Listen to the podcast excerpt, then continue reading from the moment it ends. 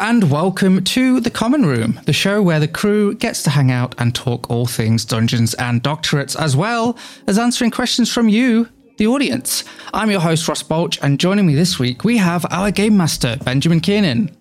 It's me, your friendly Dungeons and Doctorates DM.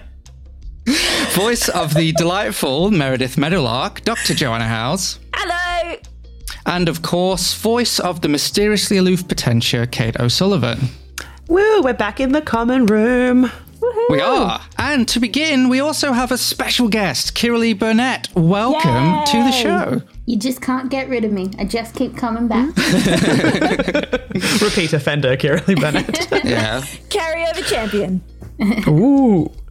Well, folks, thanks so much for joining us today. And also, audience, please beware, this episode of The Common Room contains spoilers for episodes right through to the current arc of Literary Infestation. I wanted to start off, actually, I'm not sure if this got actually read out on the last Common Room or a mid-show message, but we did get a question that was actually more of a comment in true academic style, but actually in a good way. And Sonia says, I don't have a question. I just wanted to say hi and that I love the show. I recently defended my PhD in bioengineering, focused on orthopedics. Woo! Woo! Congrats. That's, it's like one of the most difficult things to do, to like stand in a room of people and like tell them why that you have value. It's such a weird thing. I'm good, I promise. Yeah. Amazing.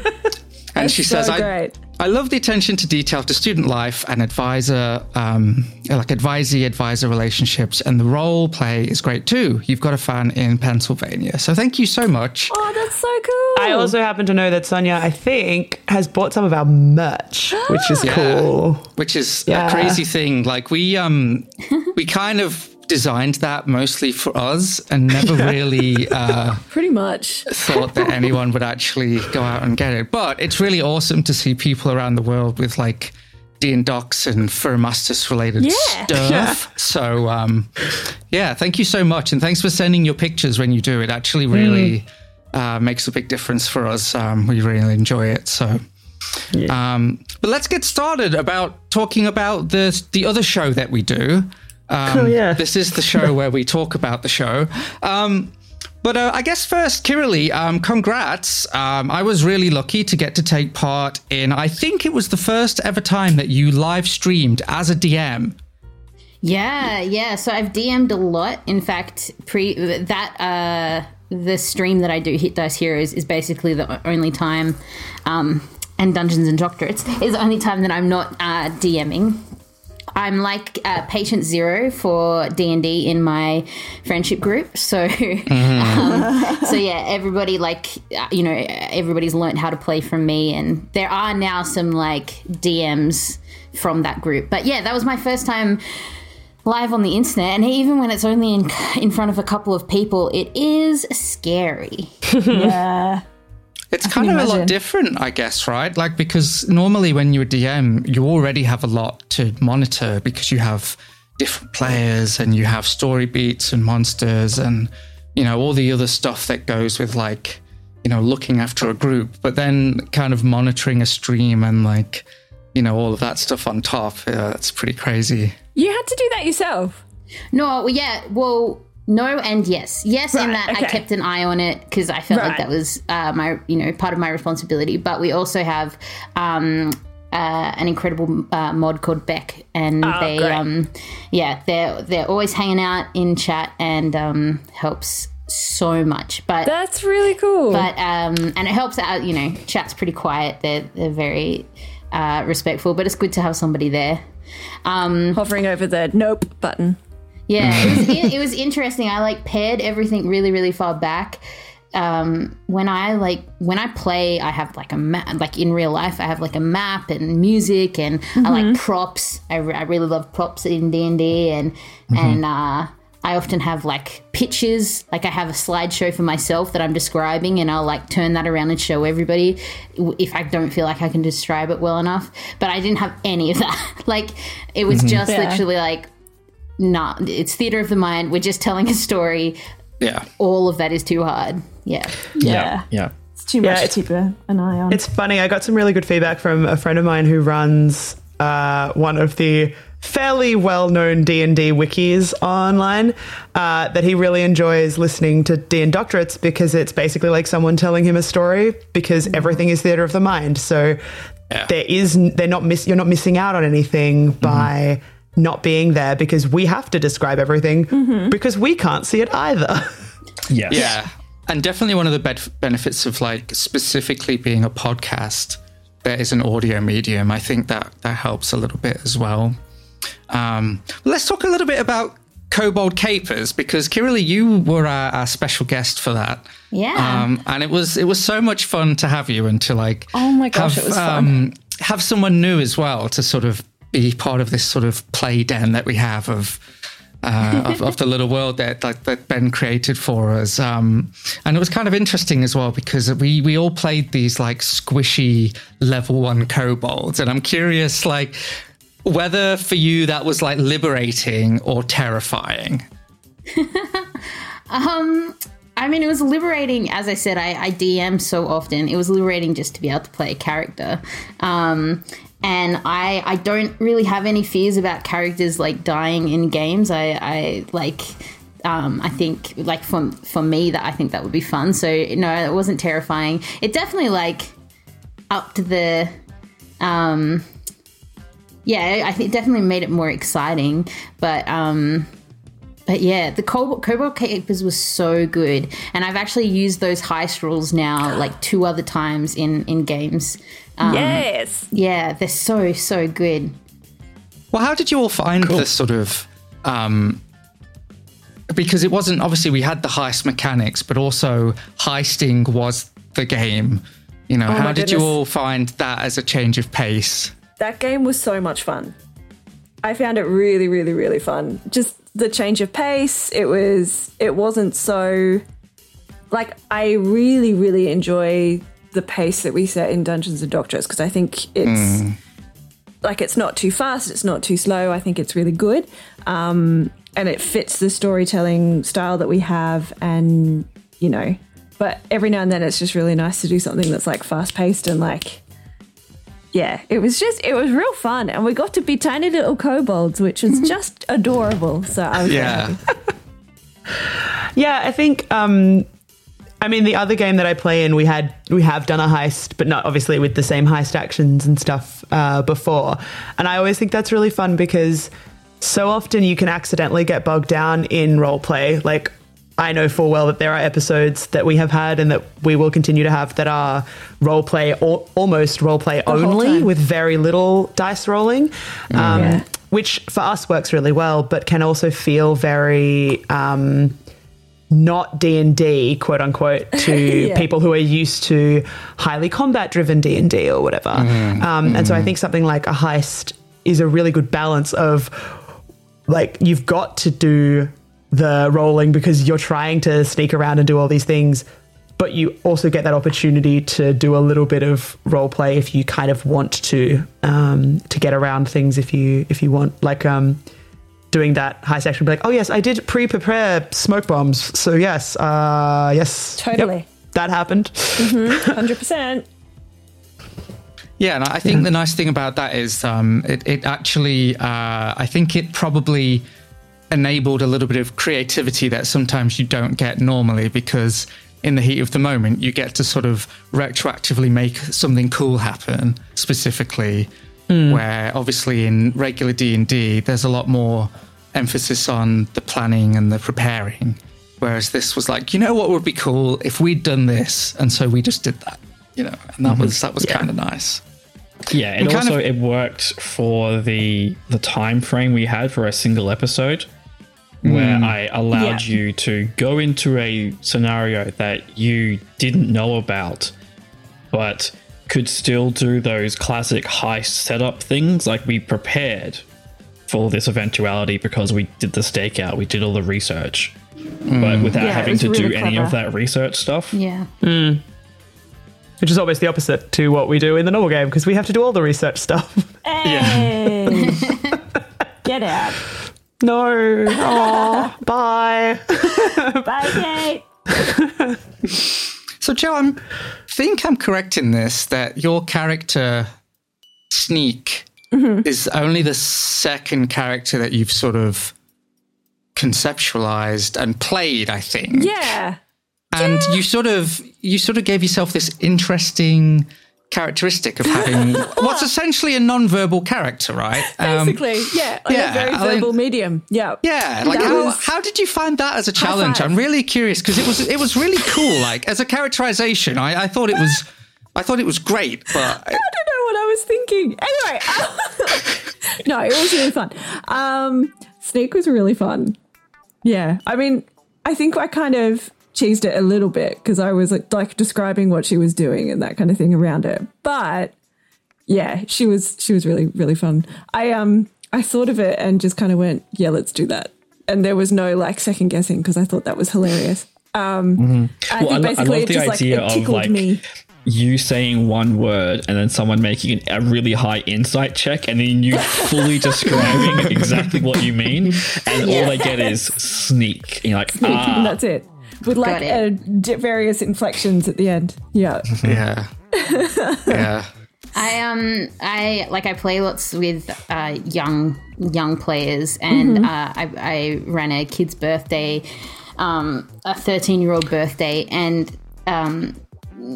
most of the they were all girls and most of them hadn't played ever before, and some of them were really, really nervous and anxious.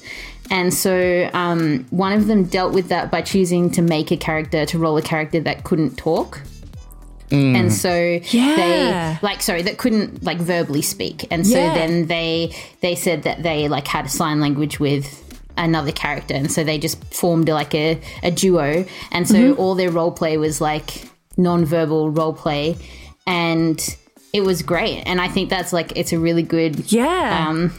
That and like a Groot kind of character like Sneak or is a really good type of character for people who are legitimately like pretty anxious about what mm-hmm. how to put sentences together, what they're going to say, and it's like you can stretch your muscles and mm-hmm. you know it's the same as playing an awkward character or a character that stumbles over their words. Like you can just build that into your character. Yeah, yeah. I mean, I think you can retcon it.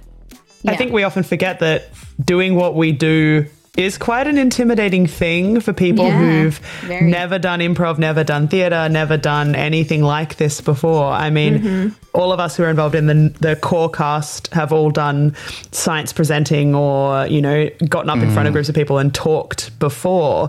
We're spicy theatre kids. I think I'm a spicy theatre kid. I don't know if the others would class themselves as spicy theatre kids. I was a theatre kid until it required me to memorise lines. Offstage spicy theatre kid, yeah. But that idea of like, because I was thinking about it in the context of my upcoming teaching prac, is that you know, I want kids to stand up in front of a room full of children that they know every day. They see them in school and present stuff that they've learned. Like that's a weirdly intimidating thing to get kids to do unless you've built an environment in which they're comfortable to do so. And that can be as simple as putting into play things like your character can be awkward. That's okay. Like you're allowed. You can be whoever. Yeah. I mean, Kiralee, I guess I wanted to ask you about that because you play D&D with young people a lot. Obviously, it's kind of one of the things that you do. So how do you find D&D just as a tool in general? You know, like, do you find that it helps a lot of kids that, you know, like that gives like a benefit even at that young age? So I guess one thing I will just like sort of clarify is that for me, D&D's kind of become like Kleenex or like, it's... I shouldn't, but it's a word that I use to describe what I do when actually I... TTRPGs. Yeah, I don't really play D&D a lot with kids. I have with kids, but because normally when I'm playing with them, it's like we meet, we learn how to do it, we play the game all in like 3 hours. That's not a long enough time to teach a kid how to play D&D and like build a character and all that kind of thing. So I have played with... with high school kids with pre-generated, like, which means characters that have already been made that I bring, and then they sort of flavor them however they want. But yeah, so I play, there's a TTRPG called Growly Darks, which is really, really simple and like pretty cheap. I really like Quest for that too. Yeah. Yeah, just so, they're really easy access points. And even with those games, I usually end up just playing role play with some dice. Like we're playing, it's exactly the same as when you're a kid and you're playing make believe, except you can't just make it whatever you want. There's like some provisos, although everybody always gets a pet dragon because apparently every kid is exactly the same and everybody wants every adult is exactly the same. Yeah. I want a pet dragon. I mean, I picked a different familiar by choice for Potentia, but like who wouldn't want a pet dragon? No, it's fine. It's just every time I start playing with kids, the first they break my game immediately and I'm like, okay, well I said I was going to say yes to whatever. I said you get 3 items. Pet dragon, that's not okay. Good, all right, sure. The thing about pet dragons is you end up becoming the dragon's pet. That is the reality of that situation. Yeah. It is in charge. It's in very much like a cat. It is in charge, and you are its pet now. Absolutely, but it's incredible. The tabletop role playing games. I guess the thing about them is it's like any sort of situation where you're choosing to make yourself emotional and vulnerable and in a social setting. So like I don't think that the panacea that's going to fix everything, but for people, for autistic kids and for people with anxiety issues and like all sorts of things, it's one thing that absolutely can be very, very useful and therapeutic, really, and is used in therapy for some kids. So, I see lots of incredible situations with kids that, like I said, that example of a student. A child choosing to play a character that couldn't talk. I mean, like, I've had students in my class with, who are selectively mute, which is not really a term that's used anymore. A lot of times those students are just girls with undiagnosed autism because autism in girls is very highly underdiagnosed. But what I mean by that is a student that, for all intents and purposes, could talk physically but chooses not to talk because of anxiety. Anyway, and after that game, that those students that I was talking to sort of had a better understanding of like how much can be going on inside your brain even if you're being completely quiet. And that reflection and linking that back to that student was really like, it wasn't a huge thing. It was just a little moment, but it was a little moment where they're like, oh, like just because somebody's staring at you and isn't saying anything, that doesn't mean they're not communicating with you. You know, I think it's great that because TTRPGs have sort of in the past 5 years, even maybe just kind of, they've stopped becoming this weird outsider hobby. I think it's nice that we can use TTRPGs to like maybe make breakthroughs that might otherwise be difficult, because it creates a sort of safer space for people to try things that they couldn't do in a situation like in real life, quote, where there are more consequences, whereas in TTRPGs, you know, you have the chance to sort of try out things, and at the end of the session it's done, and you don't necessarily, but to take real lessons away from that, I think is awesome. I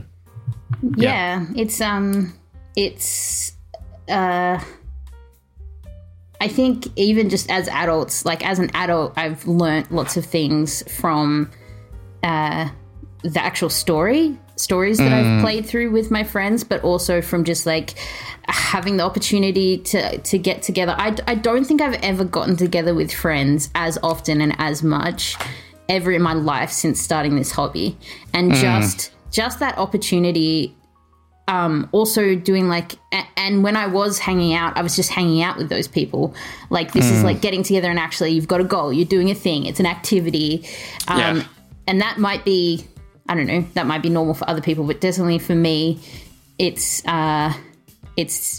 great. And so I've learned so much about different people and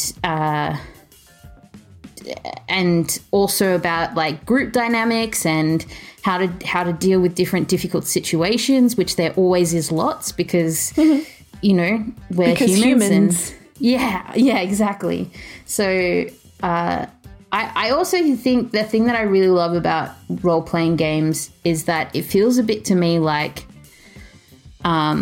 something we've just always done. Like getting it's storytelling. Around. Like yeah, fundamentally, yeah. And so I do like D&D. I play it a lot. I do love other role-playing games. I play them a lot, but the actual like label of what it is we're doing doesn't matter so much to me as like just the act of like, sorry, I'll tell you this story and then I'll be quiet. But it's fine. There's a role-playing game called Good Society, which is a Jane Austen role-playing game made by some Australians. It's so good, and it's not dice-based.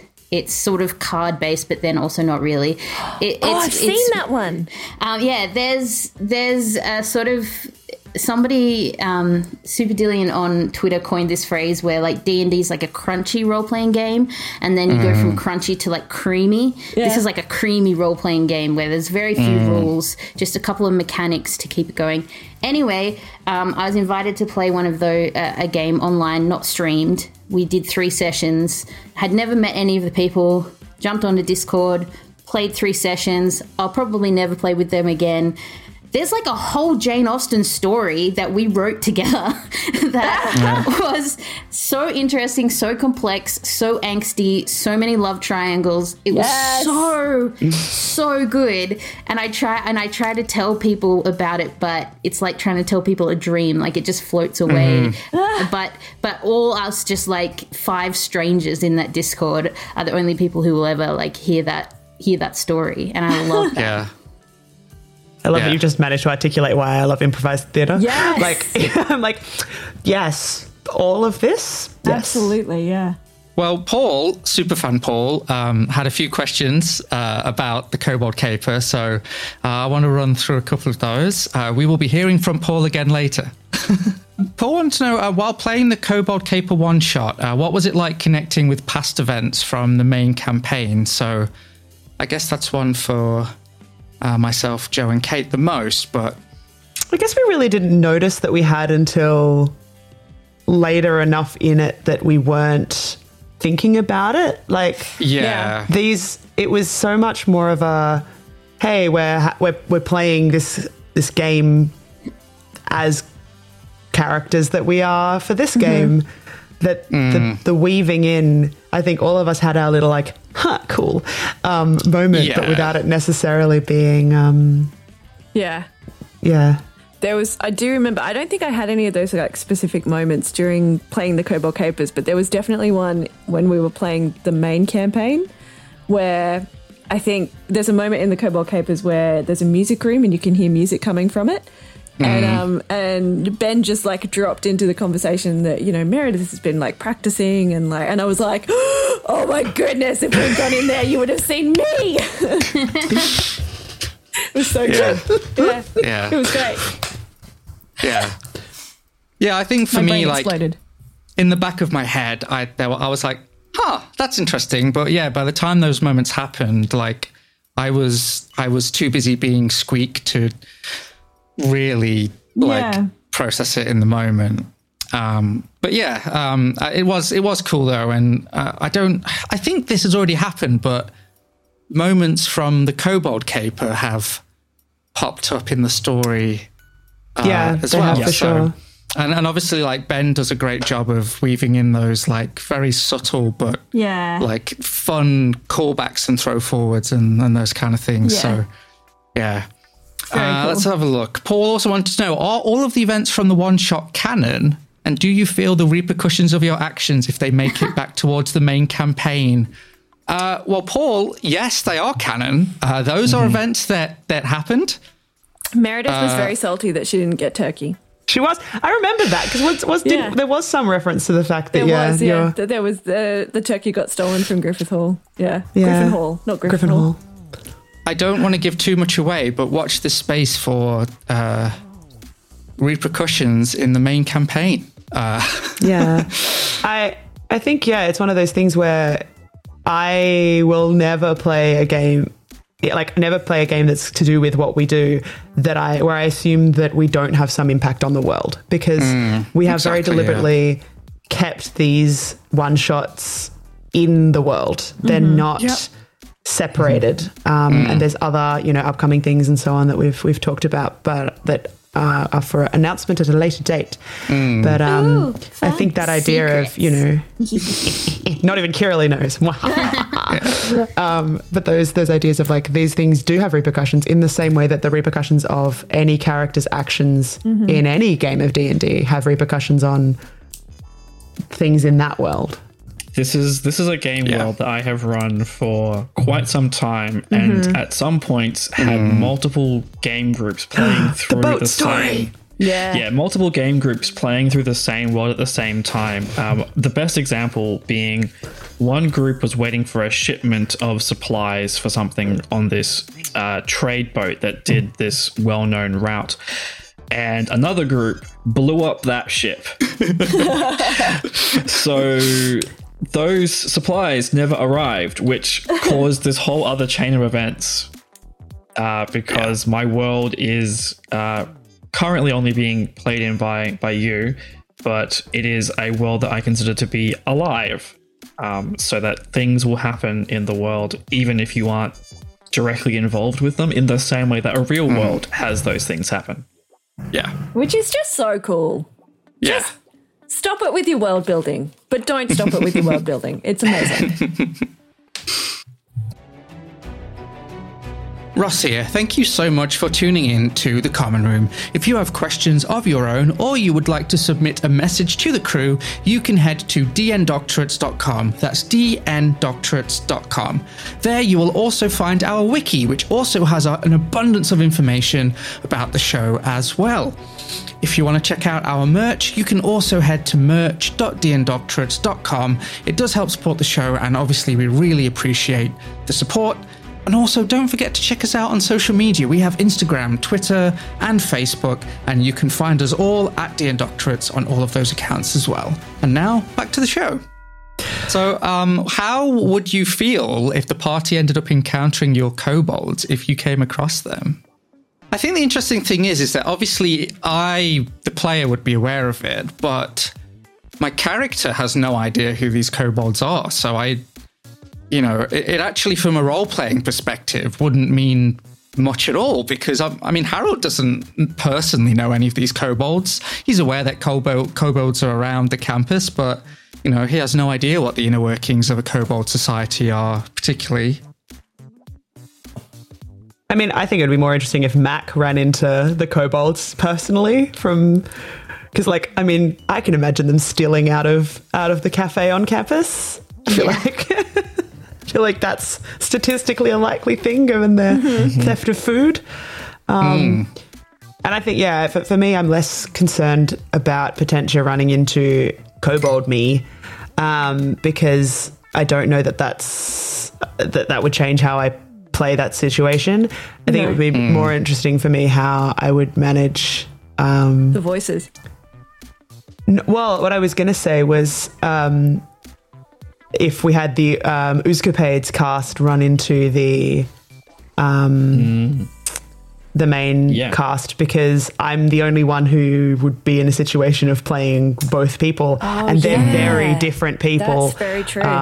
including a massive accent shift that would be very fun and very hell to try and manage. I don't know that slightly posh to very, very Irish adjacent is something I want to be trying to do every other sentence, personally.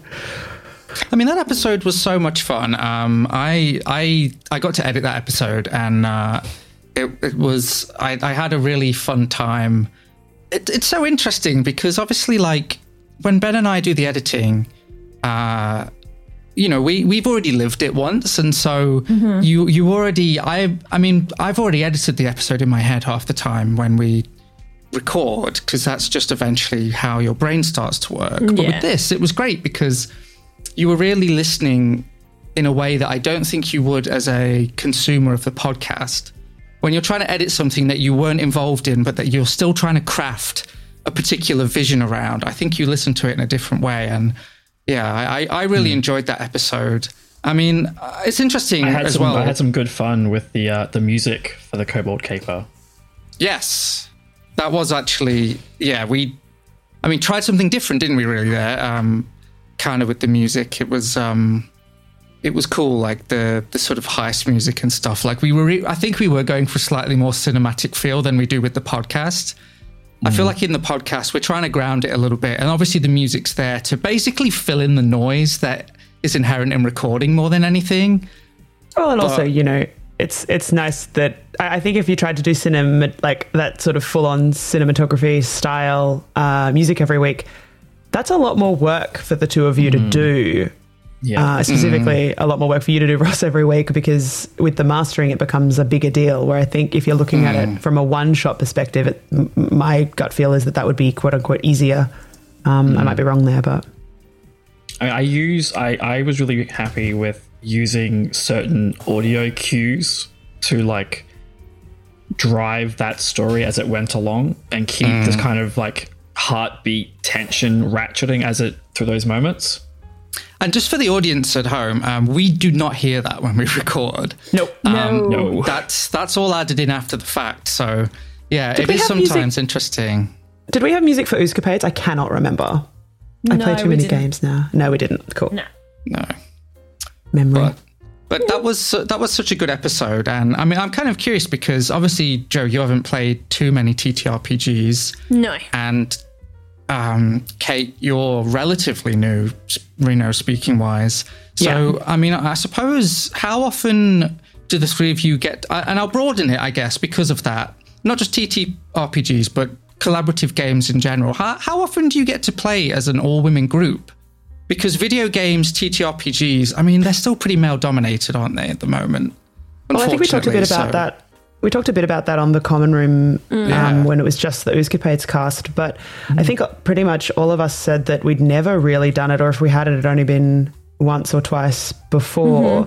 Mm-hmm. I have a slight exception to that, I guess, for myself, because I have played on improv teams that are all women, either by design or by coincidence, just by the nature of who is available. So I think I probably come at it from a slightly different perspective, but I also go into doing something like that with a very different mindset because I'm not walking in with a character. I'm walking in with a, we're going to do something, and not really knowing what that will look like at the other end.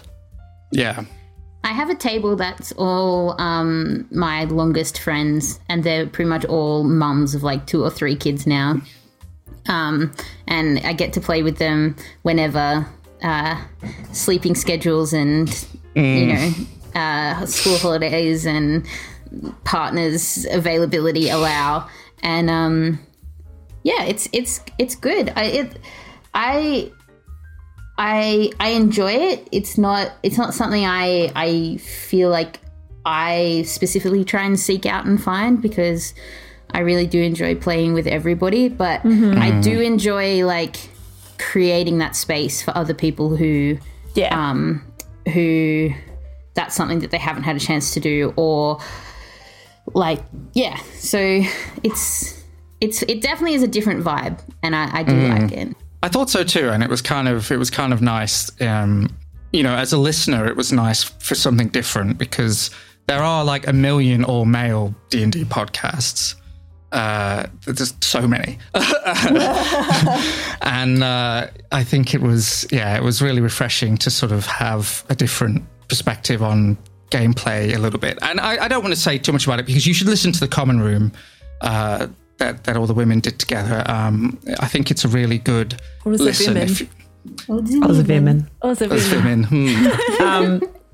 I will also say that I was really excited by the fact that we had a couple of other people who were interested in playing in that particular game. Obviously, we limited it to the number of people we kind of aim for every time, but we certainly have other female players or female-identifying players who are looking forward to participating potentially in one-shots in the future. It's just something that we're working towards. At some point. Yeah. Oh, with the bat signal is up and I have a list. It's great. I'm really looking forward to that. I have a serious bit of feedback, though. You really need to give people a heads up if there's going to be like a really cool astrophysicist in the room. Kiralee, to be fair, you jumped in with 48 hours notice, not even. I did not exactly have time to prep you. Ever. Oh, for context, it's Kirsten's day. It's not in the recording, but Kiralee was nerding out hardcore. It's because and it was beautiful. She crossed my when we were coming in, I was like, oh, like she would be really good. Like she's on TikTok, so she's definitely seen stuff about D&D because there's lots of D&D stuff on TikTok. And I was like, oh yeah, next time I'll suggest it. Somebody like I had that all scientists know each other, right? Like somebody will know it. And then I literally had that thought as I was clicking on the Discord, and then she was just there, and that I was very cool about it. Totally. It was so glorious. I think the only reason that Joe and I can laugh though is like we've all had that moment at different points with different people, and I think like it was just beautiful to watch someone else have that moment of like absolutely. And Kirsten, you know, is so generous with her time with the public, obviously, and, you know, did such a great job. That was her first ever TTRPG game ever. And she willingly had it recorded by our little podcast. And just not, you know, not just the gaming, but the role play, just like she really dived in from the very first moment. And that was great, honestly. We love you, Kirsten. Heck yes. Yeah, honestly, if you don't watch Kirsten's content on TikTok, it's really what are you doing with your life if you don't watch it? I mean, I don't even think you have to necessarily be like massively into astronomy. It's just like the presentation is so approachable. I think you'll do well to sort of have a look. But so, Joe, I'm actually curious because I think this is also the first time that you played with a different GM. And I'm curious. I'm curious how that was for you because I'm lucky that I have played with a few different GMs and everyone has their own style. But were there differences? Yeah, not better, like, Ben. Just different. Just not better. Just different. He like, just leaned into the microphone a bit and was like, "Hello." Yeah. But were there differences playing with Ben? Like, how did it change the game for you much, or at the end of the day, was it kind of still, you know, D&D? I think it was kind of just still D&D, you know? Like, I think every, you know, both GMs, both Debbie and Ben have had very different styles, but they're so different you can't really compare them, you know? Yeah. As someone who has played a lot of D&D with a lot of different DMs, yeah, that makes complete sense. Like, everyone's different. Everyone has different things they emphasize and focus on. Yeah. And every table is different too. Like what Ben might do for us is completely different to what Ben... I mean, we've spoken about the fact that some of your groups are more combat-driven. That's going to make a difference. Definitely. Yeah. Style. Most times I felt very into the story. Like I didn't ever kind of go, oh, you know what I mean? Like I never felt like I was being pulled out of the story because of some sort of clash or whatever. Like, both very talented at like creating and crafting the world in very different ways. Yeah. Yeah. I mean, I'm lucky that Debbie runs a game for me and a couple of friends. And the way that Debbie makes the world feel alive is definitely different to the way Ben does it. But because you're in it in that moment, that those differences aren't important as long as it's happening. And absolutely. They're both great GMs in the way that those little differences are really what make good game, great, you know. Yeah, and, it's almost like, and this, I think they both just kind of like give you the scenario and then just kind of go, okay, cool, you guys do whatever, and they trust us to do that, and I think that's fun. And it's not easy, and I definitely don't want to like accidentally call out DMs who, you know, stick to say published material and only sort of guide people along a particular story, because GMing is really hard, and the fact that you're doing it all is amazing. I'm currently writing, not for D&D Doctorates, but for a different thing that I'm involved with, a 1 hour D&D scenario, and having a D&D scenario that involves some combat and some role playing that lasts 1 hour is really hard. Mm-hmm. And we're having to think about how much railroading do we do. Mm-hmm. But I mean, to be fair, Ben, Kobold Capers was only an hour and a half, and it was really only an hour and a half because we all had to get our heads around how the heist actions worked. Yes. Like, functionally, you know. This is a scenario that can be for any range of D&D players who have never played before, people who are very experienced. It's sure, but my point is more, you know, you can do it. We see you do it. We know you can. Yes. So, yeah, that's true. There's definitely like a whole range from like... I've like really tried to start stretching my muscles of like just sitting down at the table without any prep, like no prep, like full on improvised D&D. Improv D&D, yes. Because I started with the starter box, and then I did Tomb of Annihilation, which is crunchy as anything if anybody's done that that campaign. And halfway through I was like, this is terrible, I just want to homebrew. But the one that I DM'd on stream the other day, that's a one shot. That's a written adventure that's incredibly like on specific rails, and and all of that is really fun. I also you were saying about like different flavors of DM and different, like everyone brings different strengths. There are some DMs who can draw and they like make all the little like sprites or the little things that you're going to fight. But also I have a DM, somebody who used to be a player who now DMs, and her name's Hannah, and she always has like an edible thing, like an edible element or like a drinkable element. There's like an actual real world thing that you are consuming, and sometimes that's fun. It's like sometimes it's apple cider, and then other times it's you have to down this shot glass of... what was it? It was... what's the dark vinegar called? Balsamic. Malt or balsamic. Mm. Yeah. So, like... Can we just point out that my brain went immediately to molasses, the opposite of vinegar. Yep. I mean, that also I'm going to go over here now. Obviously, allowing for everybody's, like, tummies and everything, but, that's... fun. That's really cool. I have played previously with a DM who was very, very mechanically minded and very, very focused on crafting specific combat encounters and really like nailing into those mechanics. This is when we were playing 3.5, where you could get really down and gritty with those systems. So, you know, I've played with very different kinds of DM. I also played with a DM who was very, very lore and world driven, who had like years of military experience as well, and so running that campaign was really different because like I'm playing in a world with somebody who knows how the military actually works, and like being in that military, in being in the guard in that world was a really different experience to being in like the guard in a different game where they don't necessarily have that kind of inner knowledge of the workings of a military or anything like that. Yeah, I think everybody has something they can bring to like running a game, and you don't really know what it is until you sit down and you're there. But like even like the D&D Doctorates world is like you said, like a world that it's like a fleshed out world that other games have been in, and it's almost like a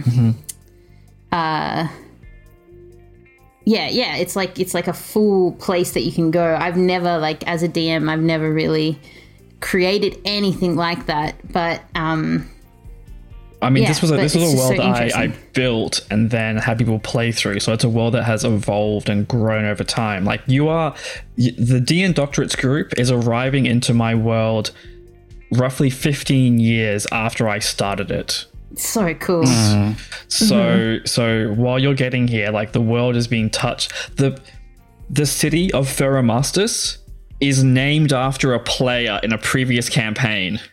Yeah. Mm. So, like, the world has well and truly been molded by previous groups and campaigns. And I think you can really tell that too.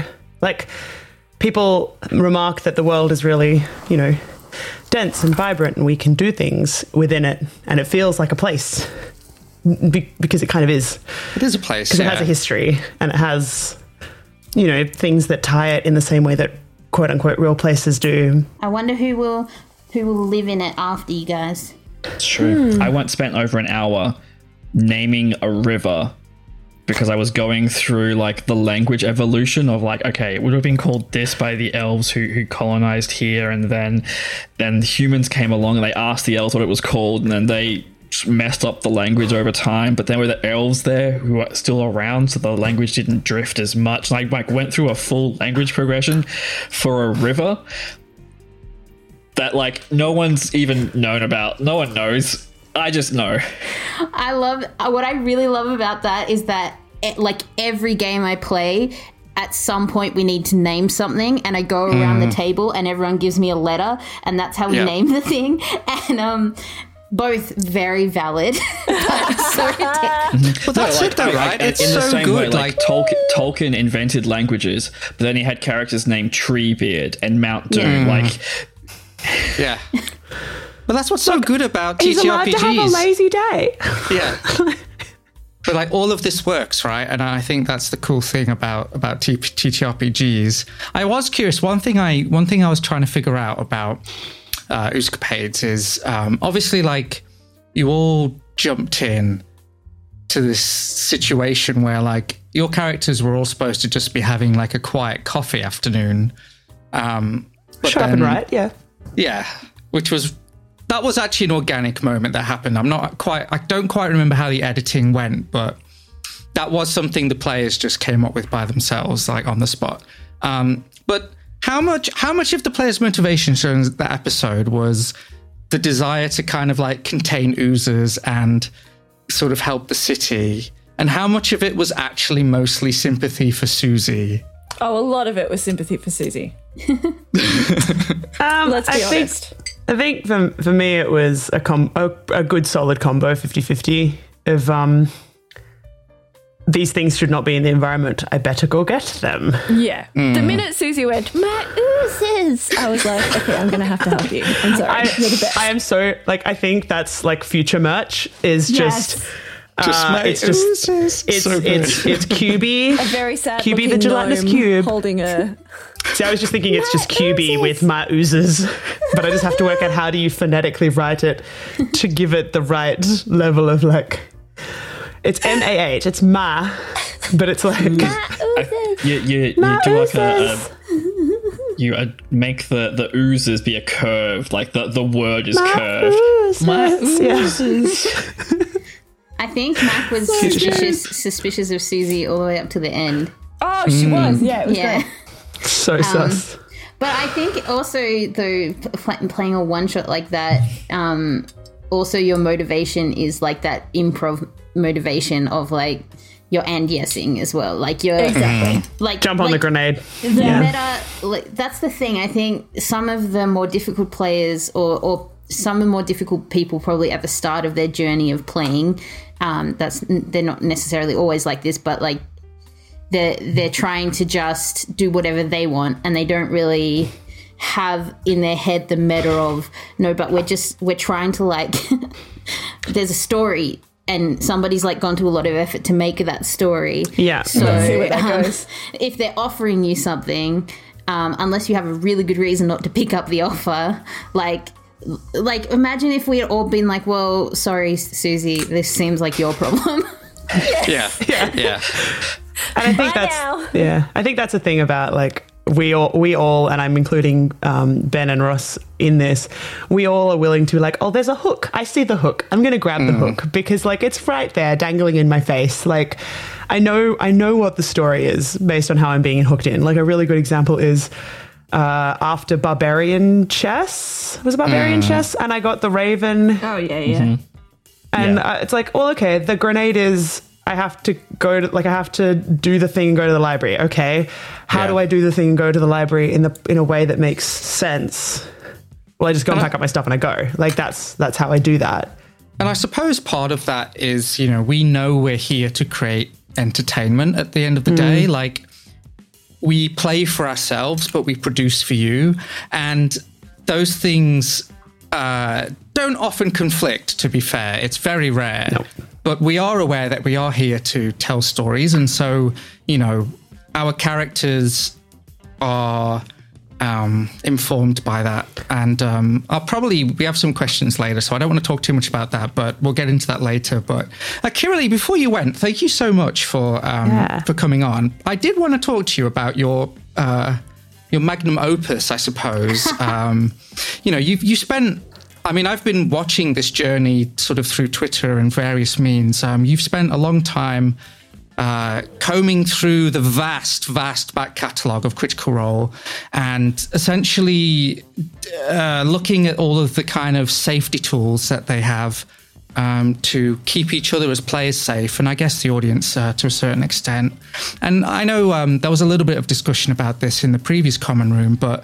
You know, now that the video's out and people can go watch it, I was just really curious to hear about, you know, your journey, about how, you know, why you wanted to do this, you know, how you went about creating it, and also, like, what kind of reception have you had? I mean, from what I can see, a lot of people are, you know, obviously seeing the value of it, so I think it's breaking through for sure, but I'm just curious about, yeah, all of that stuff, really. Basically, I'm just like a Critical Role fan that knows how to edit video. And so I make fan edits, like fan cams, except much longer because it's Critical Role, and no compilation of Critical Role is under an hour. And so I've done that for a little while. Just there was one scene one time that I was like, oh, I really want to see this scene next to that scene. And I just edited it together and people watched it. And then I did another one. And that's what I normally do. But basically I'm interested in how safety works with role-playing games. I know it's really important with improv, and so it equally should be very important with safety with tabletop role-playing games, but it's not that well known, and a lot of the safety and a lot of things are very if you have friends, you probably are just organically using safety tools without even having like a label for them.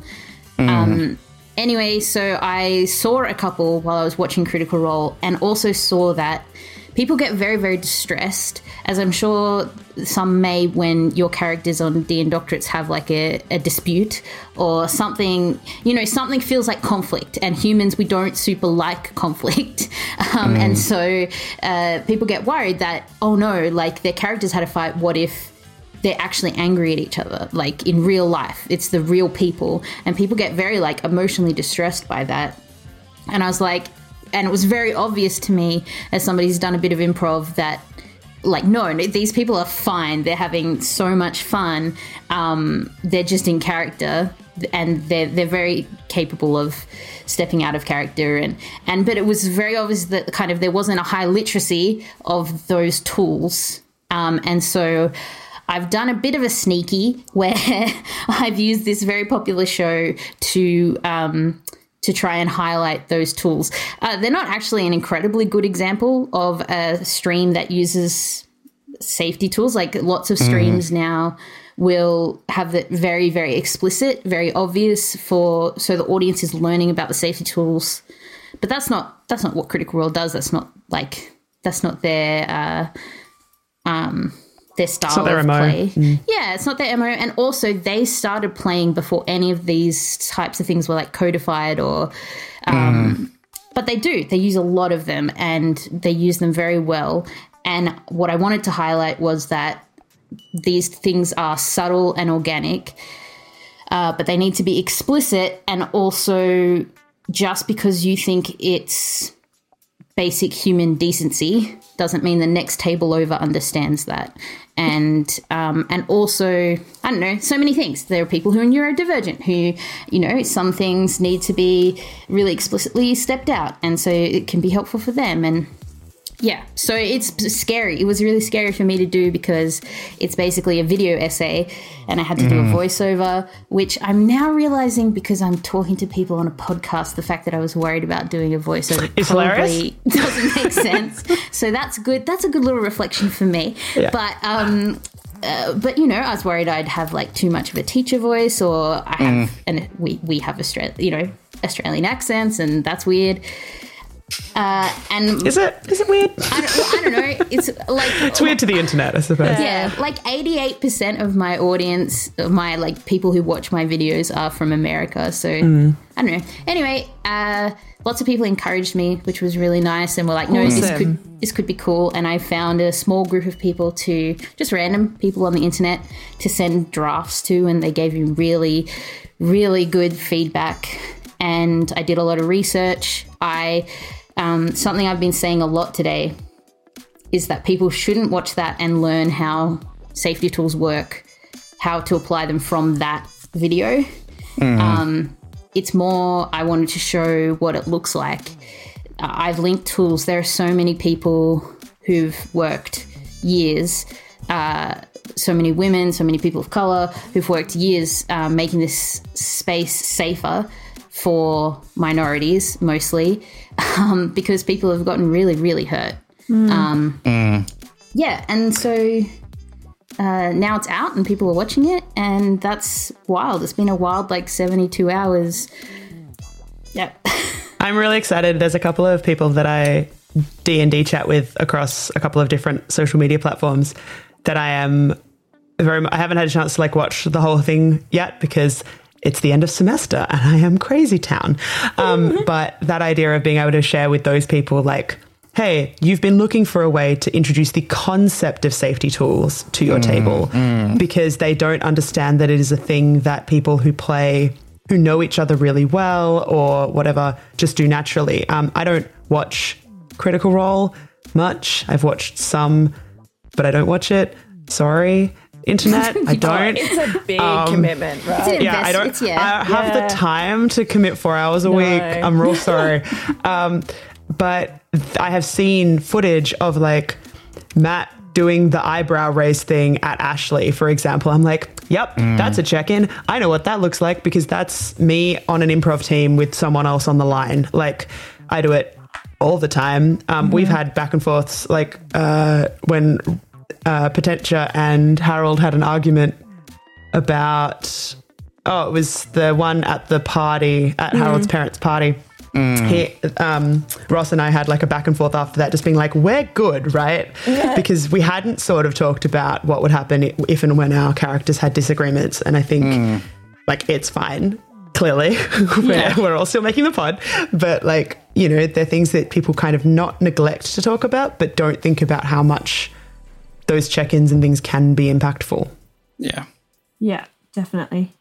I've had a lot of I'm purposely engaging with people in that in the comments section of that video who are screw this, obviously not, don't nerf my game, that kind of thing. I'm purposely engaging with them because that's the whole point of the video, is it's for educating people. And I think there are a couple of things that happen when people are really against it. One, it sounds like a lot of work. It's not, but it sounds when somebody starts explaining it to you, it sounds like a lot of work. And not only does it sound like a lot of work, it sounds like what you're telling somebody is they can only have a G or PG game ever again. No more describing graphic violence. You're not allowed to have any nothing blue or no rudeness. And that's so not what not what it is. If you want to have the most R-rated game you can possibly have, do it. Amazing. that's the game that needs the most safety tools because, like obviously. But I think the other thing that's happening is that people who have played for, 50, 30, however many years are probably implementing a lot of these strategies already. And it's just, they're like, I don't understand. People don't need that. And then I'll be like, okay, so tell me about the last time a player character died at your table. What? Like, did you just send your friend home and give them pat on the back, bye-bye, go home now? And they're like, no, we talked about it and we this and this. And I'm like, all that you just said to me, all that is safety tools. All that we're doing is putting words around it so that people are empowered to bring it to their DMs, bring it to their tables, so that either problems don't happen, or when a problem occurs, we all have a joint language around how to deal with that problem. Because the only times I've ever crossed lines has been on tables of my very bestest friends. I've probably said this before on this podcast. I've said this a billion times today. Women that I have seen give birth, so close. We are so close, but yet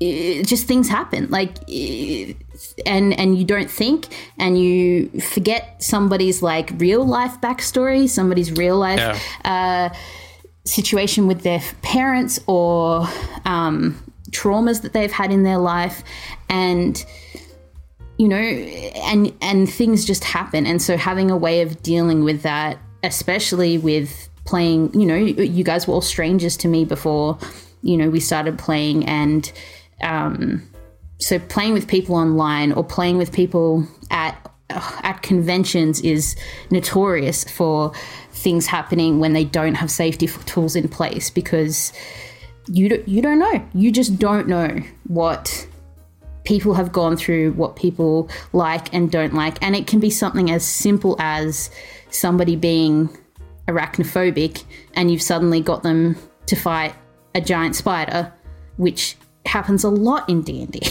Well, I was going to say, I have a deal with, I've spoken to Ben about it, I've spoken to my other DMs about it. You can use needles in the game. You do not inject my character. You don't, because I am needle phobic. I am perfectly okay with the internet knowing that. Anyone who follows me on Twitter knows that right now. You don't do it. And the reason you don't do it is I will shut down and I will walk away from the table. Mm-hmm. And that's because I'm not putting myself in that position. I also would say the same thing to any DM in person. But if someone's not willing to acknowledge that, then I'm not going to have a good time at that table. I'm not going to be an interesting person to have around. And I think it's amazing how much people don't think about those things. Basically, Ben, just don't put me in front of a giant echidna, let's go with, or giant creepy surgeon.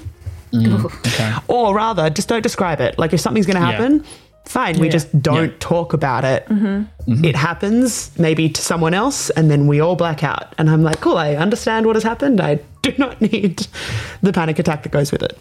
Yeah. Mm. Yeah. Yeah. And so a conversation I've had a couple of times, and this is kind of, I don't know, this is appropriate for D&D Doctorates because it's very basically somebody was sending me a bunch of research about why with people who have trauma, avoiding things that trigger that trauma is actually bad, and makes that trauma sort of set in, makes that trauma response set in and become more of a problem in that person's life for a longer period of time. And I was talking with this person, I was like, I see what you're saying. However, you are not running a D&D game for somebody to work through their traumas. Yeah, that person can go. Absolutely, I that person is probably going through therapy and other things to help them with that thing. Yeah. You are not equipped for that. And broke my back. I absolutely one day would like to be able to be around horses again. I have no intention for forever not being able to handle that situation. Yes. However, having a fun game on a Friday night with my friends, they all know, don't throw me off a horse. Nope. Yeah. And that's just a nice thing not to do. Like, mm-hmm. if your friend is, like, allergic to something and there's a way to get over that allergy, you don't, like, force... You're not the person who's forcing them. Peanut allergy. No, like, peanuts. Yeah, like, yeah. That's don't give me peanuts, guys. And I, like... So, like, obviously we're in Australia, run games in Australia. Often one of the triggers is bushfires. Like, there are often people who have been through traumatic... Yeah. Like, been in places that have set on fire. That is also a thing that happens in D&D, you know, semi-often. Things catch on fire. That has been something I've been asked to avoid. Equally, I've been in a situation at a group with kids who had been through a bushfire, who brought fire into the game themselves and worked through that and talked through that themselves.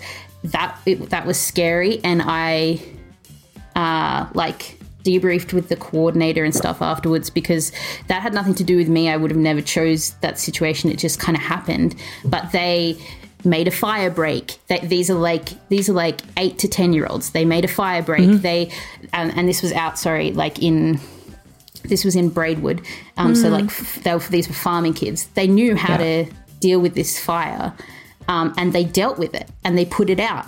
And at the end of the game, I wasn't okay because I was like, okay. No one was re-traumatized by that, obviously. Everybody is okay. But I had to have a moment as sort of the teacher in that situation where I was like, okay. And then I was speaking to the person who, you know, was coordinating, and we both agreed that, like, that was really positive.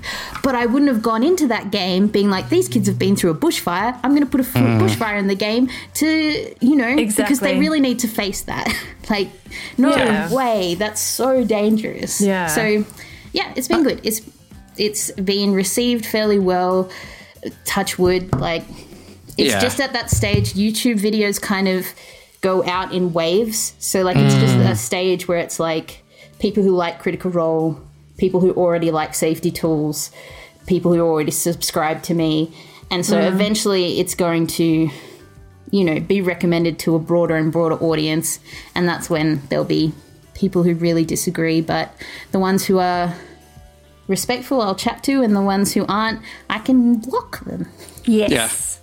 The internet has its own safety tools. It's the block button. Jordan Miscopoulos says something that's incredible about that, just quietly, and I really enjoy the way that she puts it. She says, "This is my garden, and I decide what grows here." Grows here. Yeah. It's beautiful. I think that's the thing, right? The block tool. Her brother says it too. Yeah. So good. Just use it. No one has a right to come into your back garden and become a pest. It's a safety tool. You know. Yeah. No, absolutely. And at the end of the day, you know, these games are supposed to be relaxing or a safe haven for a lot of people.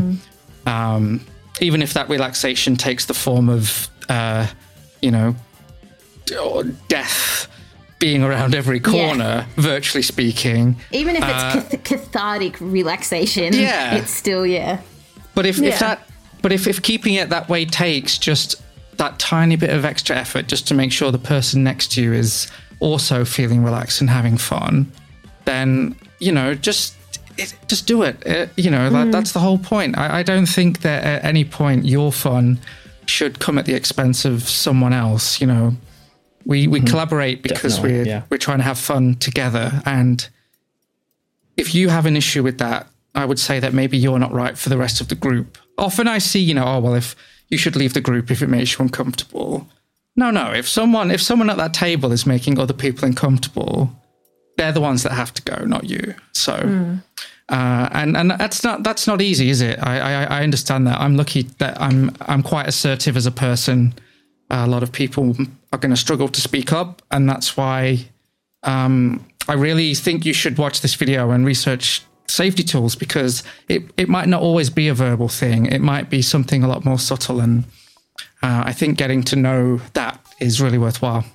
Yeah, I agree. Yeah.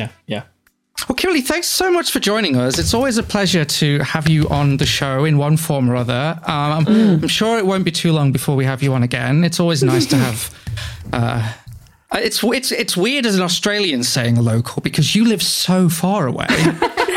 From me, at least. We're all in different cities, all five of us right now. All five of us are in different states as well, just quietly. Well, technically, the Australian Capital Territory is a territory, not a state. Yeah. But I mean, who else is in New South Wales? Just me. Just you. Yeah. Mm-hmm. Yeah.